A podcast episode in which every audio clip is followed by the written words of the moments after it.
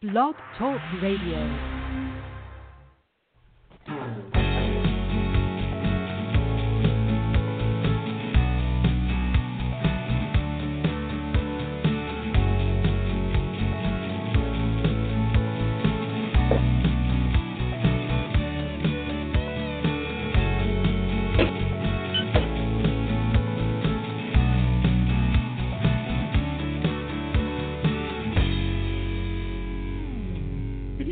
Welcome to Mets 360 here on Blog Talk Radio.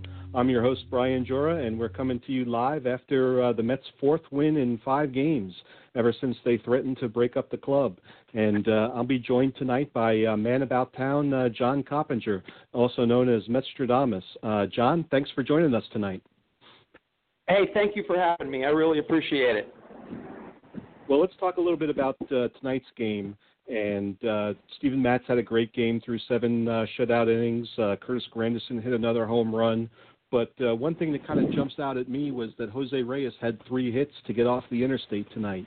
And I want to know from you, what do you what do you think about Reyes? Do you think he's done? Is this a dead uh, a dead cat bounce? Uh, what do you see for him in his future with the Mets? You know, I haven't been high on Reyes this year, especially since he had that one stretch last year after he got back from injury, and you always wonder, you know, what's the uh, what's the real who is the real Reyes? And I I think that this season is a large enough sample size to say that he's really having trouble, and and with Amed Rosario breathing down his neck, you know, you wonder what his place on this team is going to be the rest of the year. If it was me, honestly, I would have cut him a month ago because he, he just can't seem to get on that hot streak to really help the team, and he's not excelling in any aspect of the game. So, but I think he's one of those guys that just gets a lot of leeway from the manager. You know, Terry Collins does seem to have his favorites, and Reyes seems to be one of those favorites. So, you have a game like this, I think this is going to buy him another month or so. So, uh, like I said, I, I feel very differently about Reyes than Terry Collins does. You know, we all think of Reyes as the the guy he was when he first came up, a guy who can impact the game with his legs. But at this point in his career, he's almost more of a of a guy who whose value comes in his ability to drive the ball and deliver an extra base hit, which is something that he really hasn't done here lately at all. But you said something that, that I thought was really interesting. You, you said you thought that uh, Terry Collins valued Reyes, and I don't have a real good feel for that. But one thing that I that I do kind of have a feel for, it seems like Reyes and the Asdrubal Cabrera are buddies with Yoenis Cespedes. And uh, do you have any worry about how Cespedes will react? You know, if and when Cabrera and Reyes are no longer on the team. I, I think a, a little bit, but not that much. And it's, you know, we, they talk a lot about in terms of the Mets, in terms of keeping guys around because they're friendly with other guys, and you want to keep those other guys happy. I don't um, really put a lot of stock in taking up roster spots for like for buddies to keep to keep another guy happy, like a like a two for one almost. I, I think these guys are grown men, and and if they can't handle uh, uh, losing their friends, then you know how then how uh, how emotionally fragile do you do we think that that that say Yoenis Cespedes is going to be going forward? So I don't really worry about that. I think these guys know that uh, that players come and go. It's part of the business, and I'm sure a guy like Cespedes sees the writing on the wall with both Reyes and Cabrera, especially since uh, since Cabrera's trade request. So I don't worry about it all that much, and I don't think I don't think most fans should worry about that e- either. You know, it was one thing when we signed Tom Glavine, we immediately turned around and signed his brother Mike and and got him on the minor league roster. And I, I don't even Yeah. remember really he might have gotten into a couple of games with the Mets. But it seems a little bit different about uh, signing your your brother to a minor league uh, deal compared to having two of your buddies in the in the starting lineup when they may or may not even belong on the roster whatsoever. And earlier tonight you mentioned uh, Amed Rosario, and I think we're we're both ready for the Rosario regime to start for the Mets. Definitely, because even if, uh, and I know Sandy says, well, if Rosario comes up, he's got to stay up. and, and I understand that. And even if he's not ready with the bat, you and I both know he's ready with the glove. And I think even if he doesn't really impress with the bat right off the hop, then uh, then his deep but his, his defense is going to be a big help and a big upgrade over Reyes. The lack of range that Reyes has now, and certainly the lack of range that Cabrera has had this year. So I don't see what the point is in keeping him down. I mean, that the whole point is to improve the major league club, and Rosario will definitely improve the major league club defensively once he finally comes up. Now you mentioned earlier the uh, Cabrera affair, and you know we we pretty much have to talk about that. He got some news sure. really late. You know the the Mets didn't handle it very well. They should have told him before they did.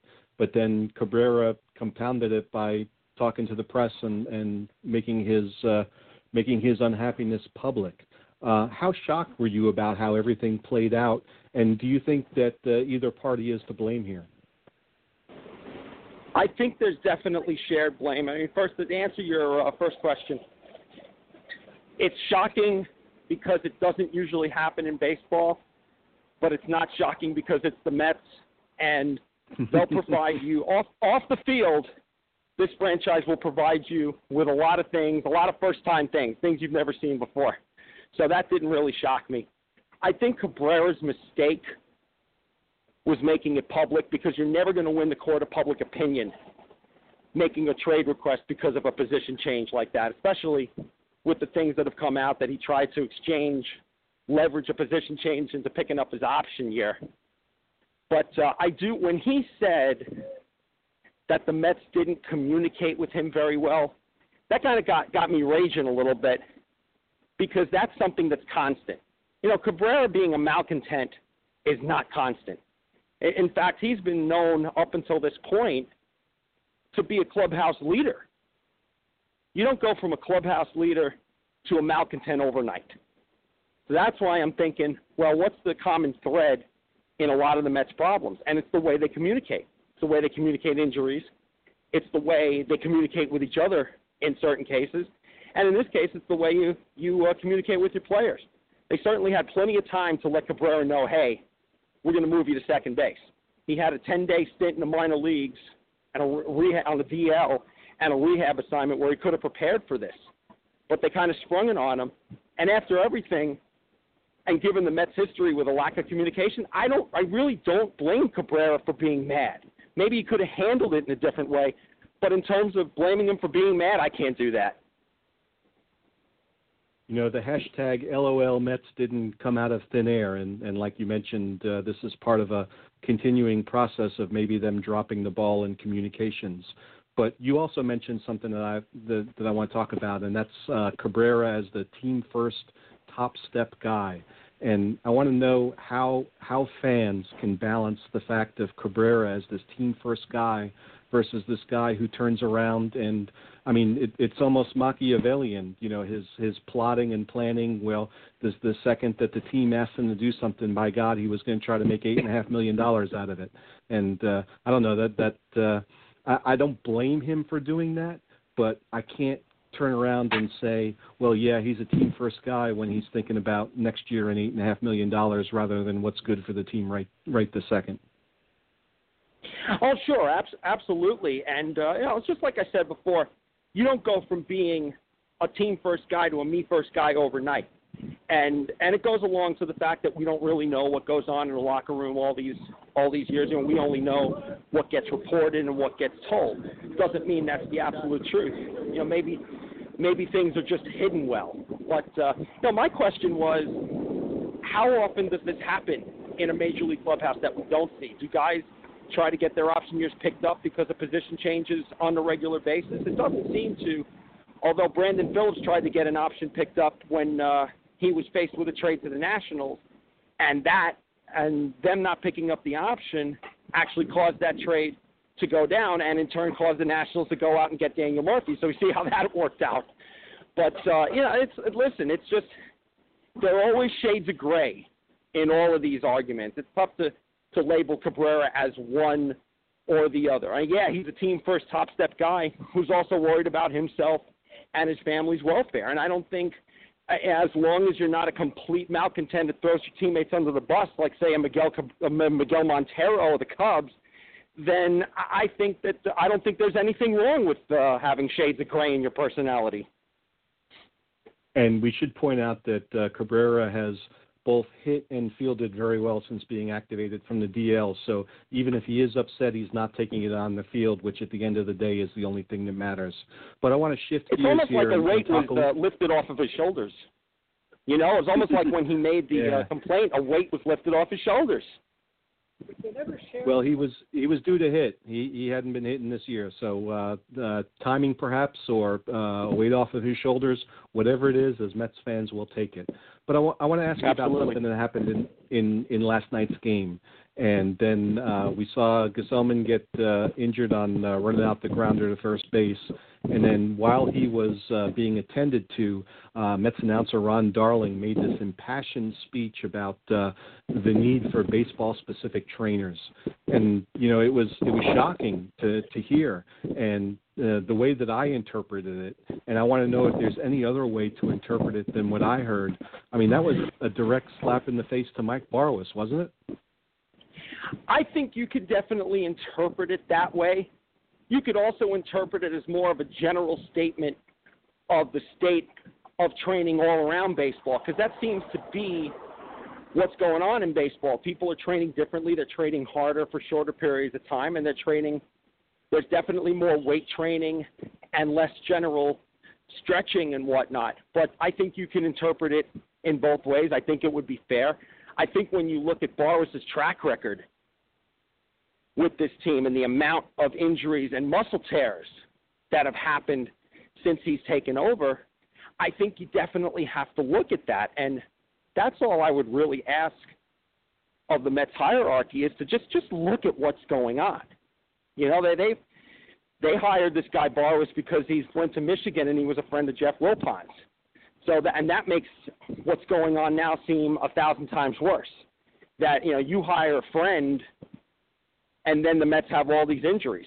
You know, can we look at a common thread that's going on? I love Terry Collins trying to backpedal and say, oh well, they're all different injuries, but a lot of them are muscle tears.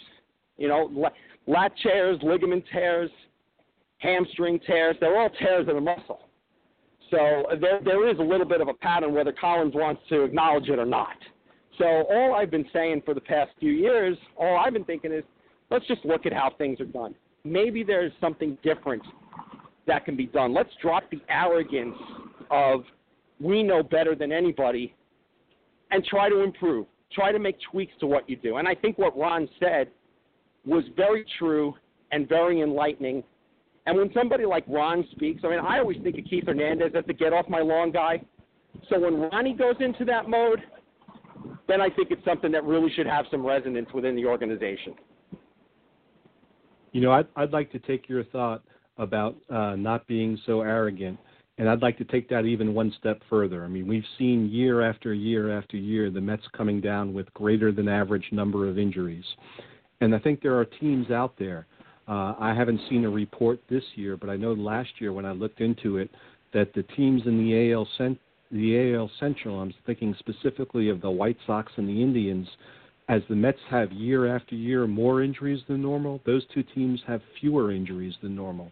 And we ought to be reaching out to those teams and seeing what they're doing and what can be incorporated. You know, we got some good news that uh, there was going to be a little bit different uh, communication structure on a daily uh, basis with Alderson and, and all of the uh, trainers and strength and conditioning guys. And I think they need to make it one step further and go outside the organization to see what the successful teams in this realm are doing and seeing what they can adapt to it. Oh, and it's funny you said uh, the White Sox and the Indians because I don't know if you saw um, on MLB uh, Network this morning, uh, Jim Thome was a guest, and uh, they asked him about the different style of training and what's going on. And the two teams that he specifically brought up about how uh, how they do things well are the White Sox and the Indians. And now, disclaimer: he worked for the White Sox, so he saw what they did a little closer. But that the White Sox did a lot of things well, and what the Indians did well was uh, was more preventative, getting guys, getting young guys in the training room reducing the stigma of having young guys in the training room, whereas in the past, older guys would say, You're 23, what are you doing in the training room? But when the, the Indians are sending guys in the training room, it's preventative. It's to keep guys healthy and keep guys on the field and not wait until they're on the DL to have them go in the hot tub or the cold tub or whatever they wherever they put those uh, wherever they put the players in. So it's funny you mentioned those two teams specifically. He's John and I'm Brian, and you're listening to Mets 360 here on Blog Talk Radio. We're talking about uh, the Mets and some of their strengths and weaknesses, and it's kind of hard to hear those two words together and not think about manager Terry Collins. We've seen him for six plus years now, and I think it's pretty obvious what his strengths and weaknesses are. And I want to know how on earth does he not have a bench coach to make up for some of his in game weaknesses, specifically like last night putting Neil Ramirez into a tie game in the seventh inning? How, how does that happen?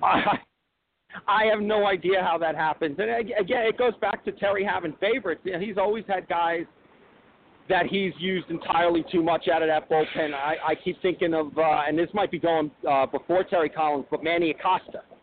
Manny Acosta was that guy where we used to be that guy where we always say, what is he doing in this situation? But not even Acosta has been in as many close games per capita as Neil Ramirez. And Neil Ramirez was brought in as a guy, as a desperation, as a seat filler, basically a guy who who's going to come in and eat up innings – just so that the rest of the bullpen doesn't get tired. And instead, he's going into tie games in the seventh inning and and multiple multiple times.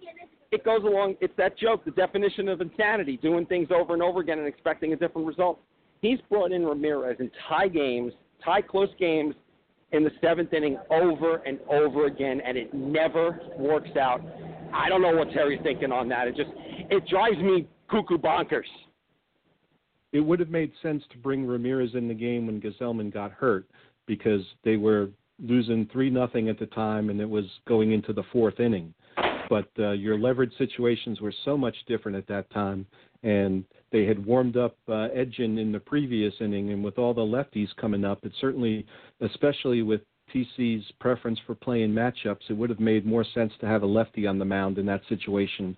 But truthfully, pretty much anyone except for Ramirez would have been preferable. I mean, the guy that just called up Bradford, I would have rather have seen him in there than than Ramirez, and it, it makes you wonder if he's got incriminating photos of of the manager or somebody else.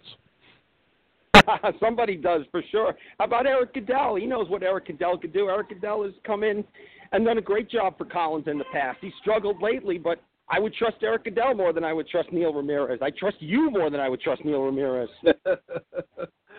Well, if Neil Ramirez doesn't have uh, incriminating photos of somebody, then I think Rafael Montero must, because he's had more last chances than uh, Steve Howe, I think. But his last time out, he had a very nice outing, albeit against one of the worst teams in the league in the Giants. And I want to know, do you have any confidence in him going forward?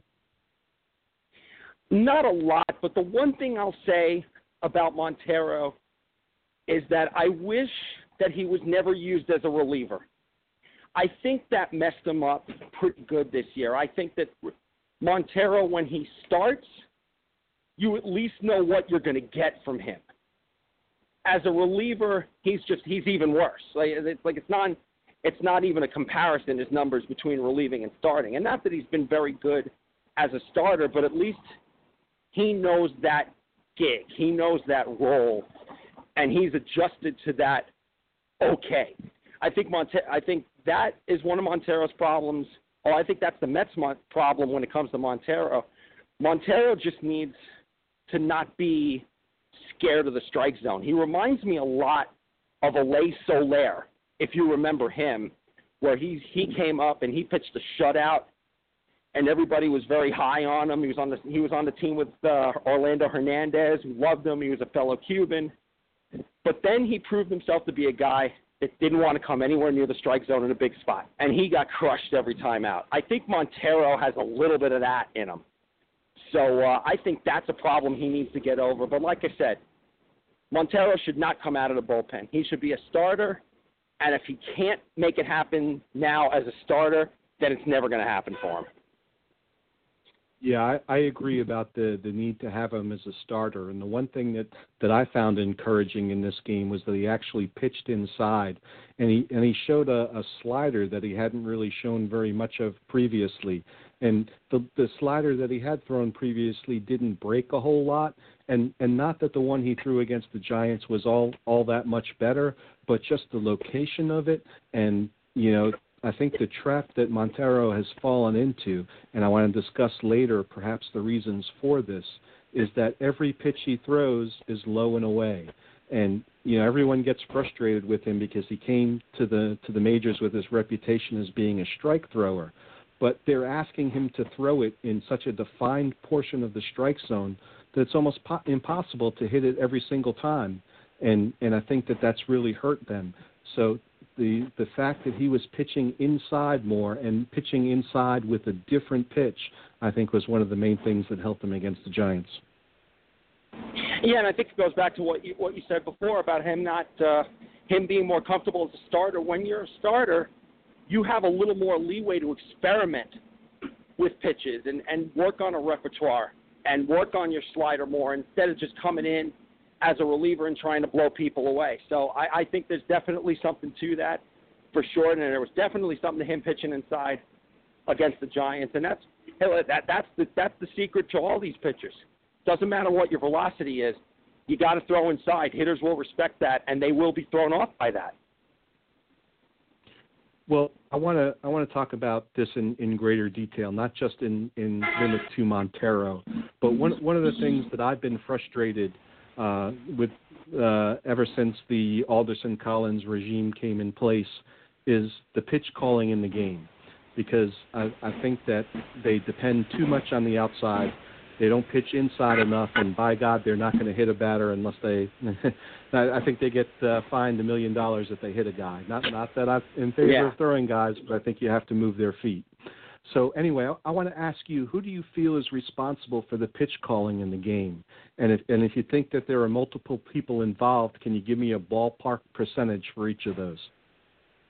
Well, this is that's tough to say, only because you know the, the back in the back in the 70s and 80s, catchers would call their own games, and that rarely happens anymore.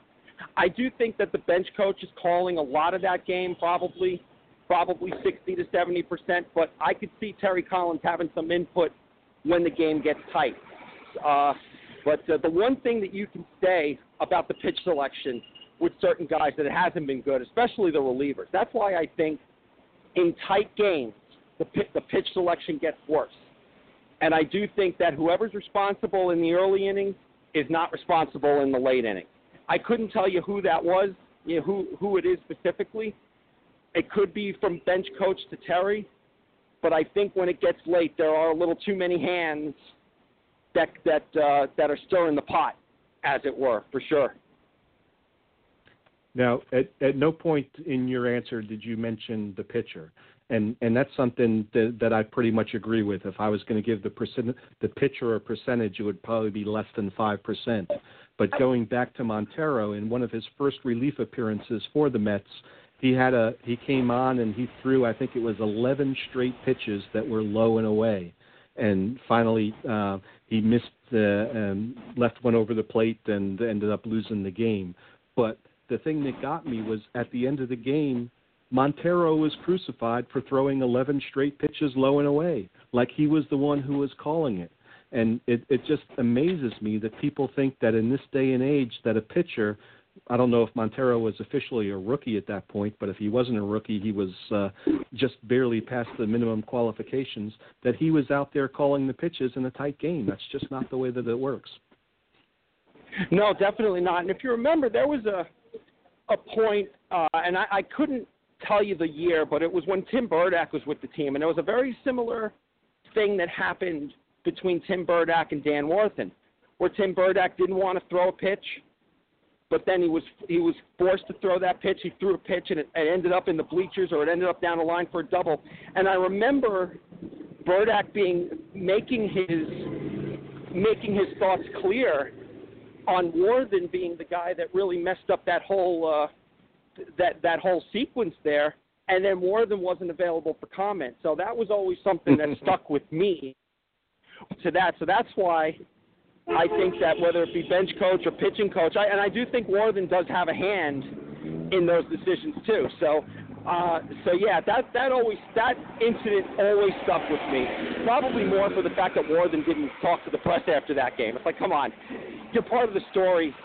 Come and come and uh, and he basically when he did when he did talk, I think in the next few days, he threw Byrdak under the bus, and nobody had a problem with that.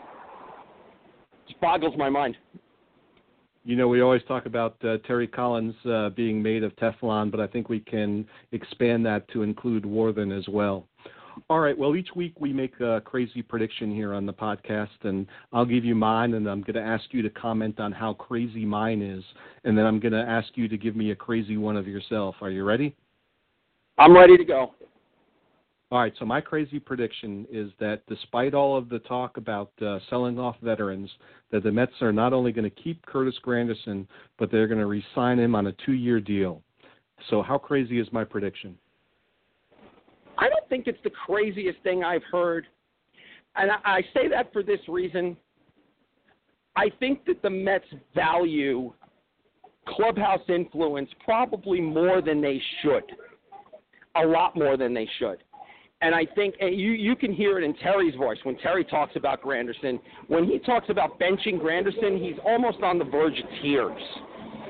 So it would hey it would make sense that they would bring him back just for his clubhouse influence. Now, if they bring him back, that means that they wouldn't bring a guy back like Jay Bruce. And that kind and that will lead me to my crazy prediction is that I think if they're going to re-sign somebody, it's going to be Jay Bruce and I would I'd say that only because it makes it makes sense because I don't think they want to go into 2018 with a ton of turnover. They're already going to be turned over at first base, shortstop, probably third and second as well. I think they want to go for a little bit of stability. Jay Bruce gives them that stability. He's had a good a good year and it seems like a Mets thing to do because it would totally screw up Michael Conforto. so now, I, the, I do because I, I do want Conforto to play a corner outfield spot. Signing Bruce would screw that up, which which uh, tells me that that might be a thing the Mets would do. Mm, LOL Mets. Um, now, the one right. thing that, that Bruce has in his favor is his ability to play first base, which we saw earlier this year. And uh, Granderson, despite not having uh, uh, anything more than a noodle arm, he's never been asked to uh, take balls in the infield. And I think that uh, one of the things that I jokingly said in, in one of my posts is that they should have had him taking ground balls at third base because he had to have a better arm than Wilmer Flores. Right, or, or David Wright for that matter. At this point in time, for sure. Um, but yeah. uh, the, real quick, uh, just hearing those two names back to back, the the play in yesterday's game where where Flores w- w- ran away from the ball and went to cover third base, even though no runner was coming to third. Do you think David Wright would have gotten that? Um, no, it would have been. A, it, well, yeah, he would have gotten it, but he would have thrown it away. he would have he would have sidearmed right, well, it and skipped it like a pebble across the ocean. Oh man, that's cold. All right, well we are just about out of time, but I, I want to talk about uh, one thing that's happened here in Metsland, and, and that's the untimely death of former pitcher Anthony Young.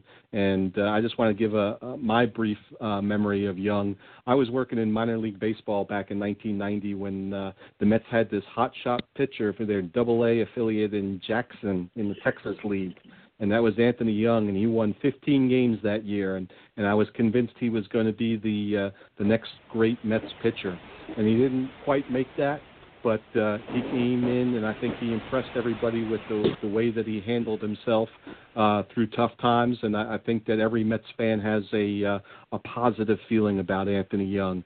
Do you have any specific memories of Young? Probably uh, him getting on the Tonight Show during that. Uh during that long losing streak. You know, it shows. Uh, there was a meme I saw recently that said, "Hey, if you're going to screw something up, screw it up so bad that they wonder how you did it." And that's what Young did. I mean, not not that it was all his fault, but his losing streak was so monumental that Jay Leno wanted to want, wanted to ask him how he did it, and he handled himself through that all with, with such grace. And you know, I know people that that know him that have spent some time with him that say he is He is absolutely, without a doubt, the nicest guy, one of the nicest guys you, you would ever meet in baseball. And I think Anthony Young embodies the spirit of the Met fan. No matter how how much you get your head beat in, no matter how much you get knocked out of the yard, no matter how much you have to deal with Yankee fans at Citi Field, you go in there and and you try it again, and you keep going and you keep plowing and you never give up. And that's what Young did, and I think he embodies our spirit in that way. And it's such a shame to see him go. And uh, I, I do hope, as a friend of mine said, I hope that in another life he gets every speck of good luck that uh, that can be afforded to a man because he deserves it. Well said, John. Well, we are out of time. Uh, thanks for joining us, and uh, please tune in uh, next uh, Wednesday night at uh, 11 o'clock when uh, David Groveman will come by to talk Mets prospects. Everybody have a great evening, and let's go Mets. Good night, everyone.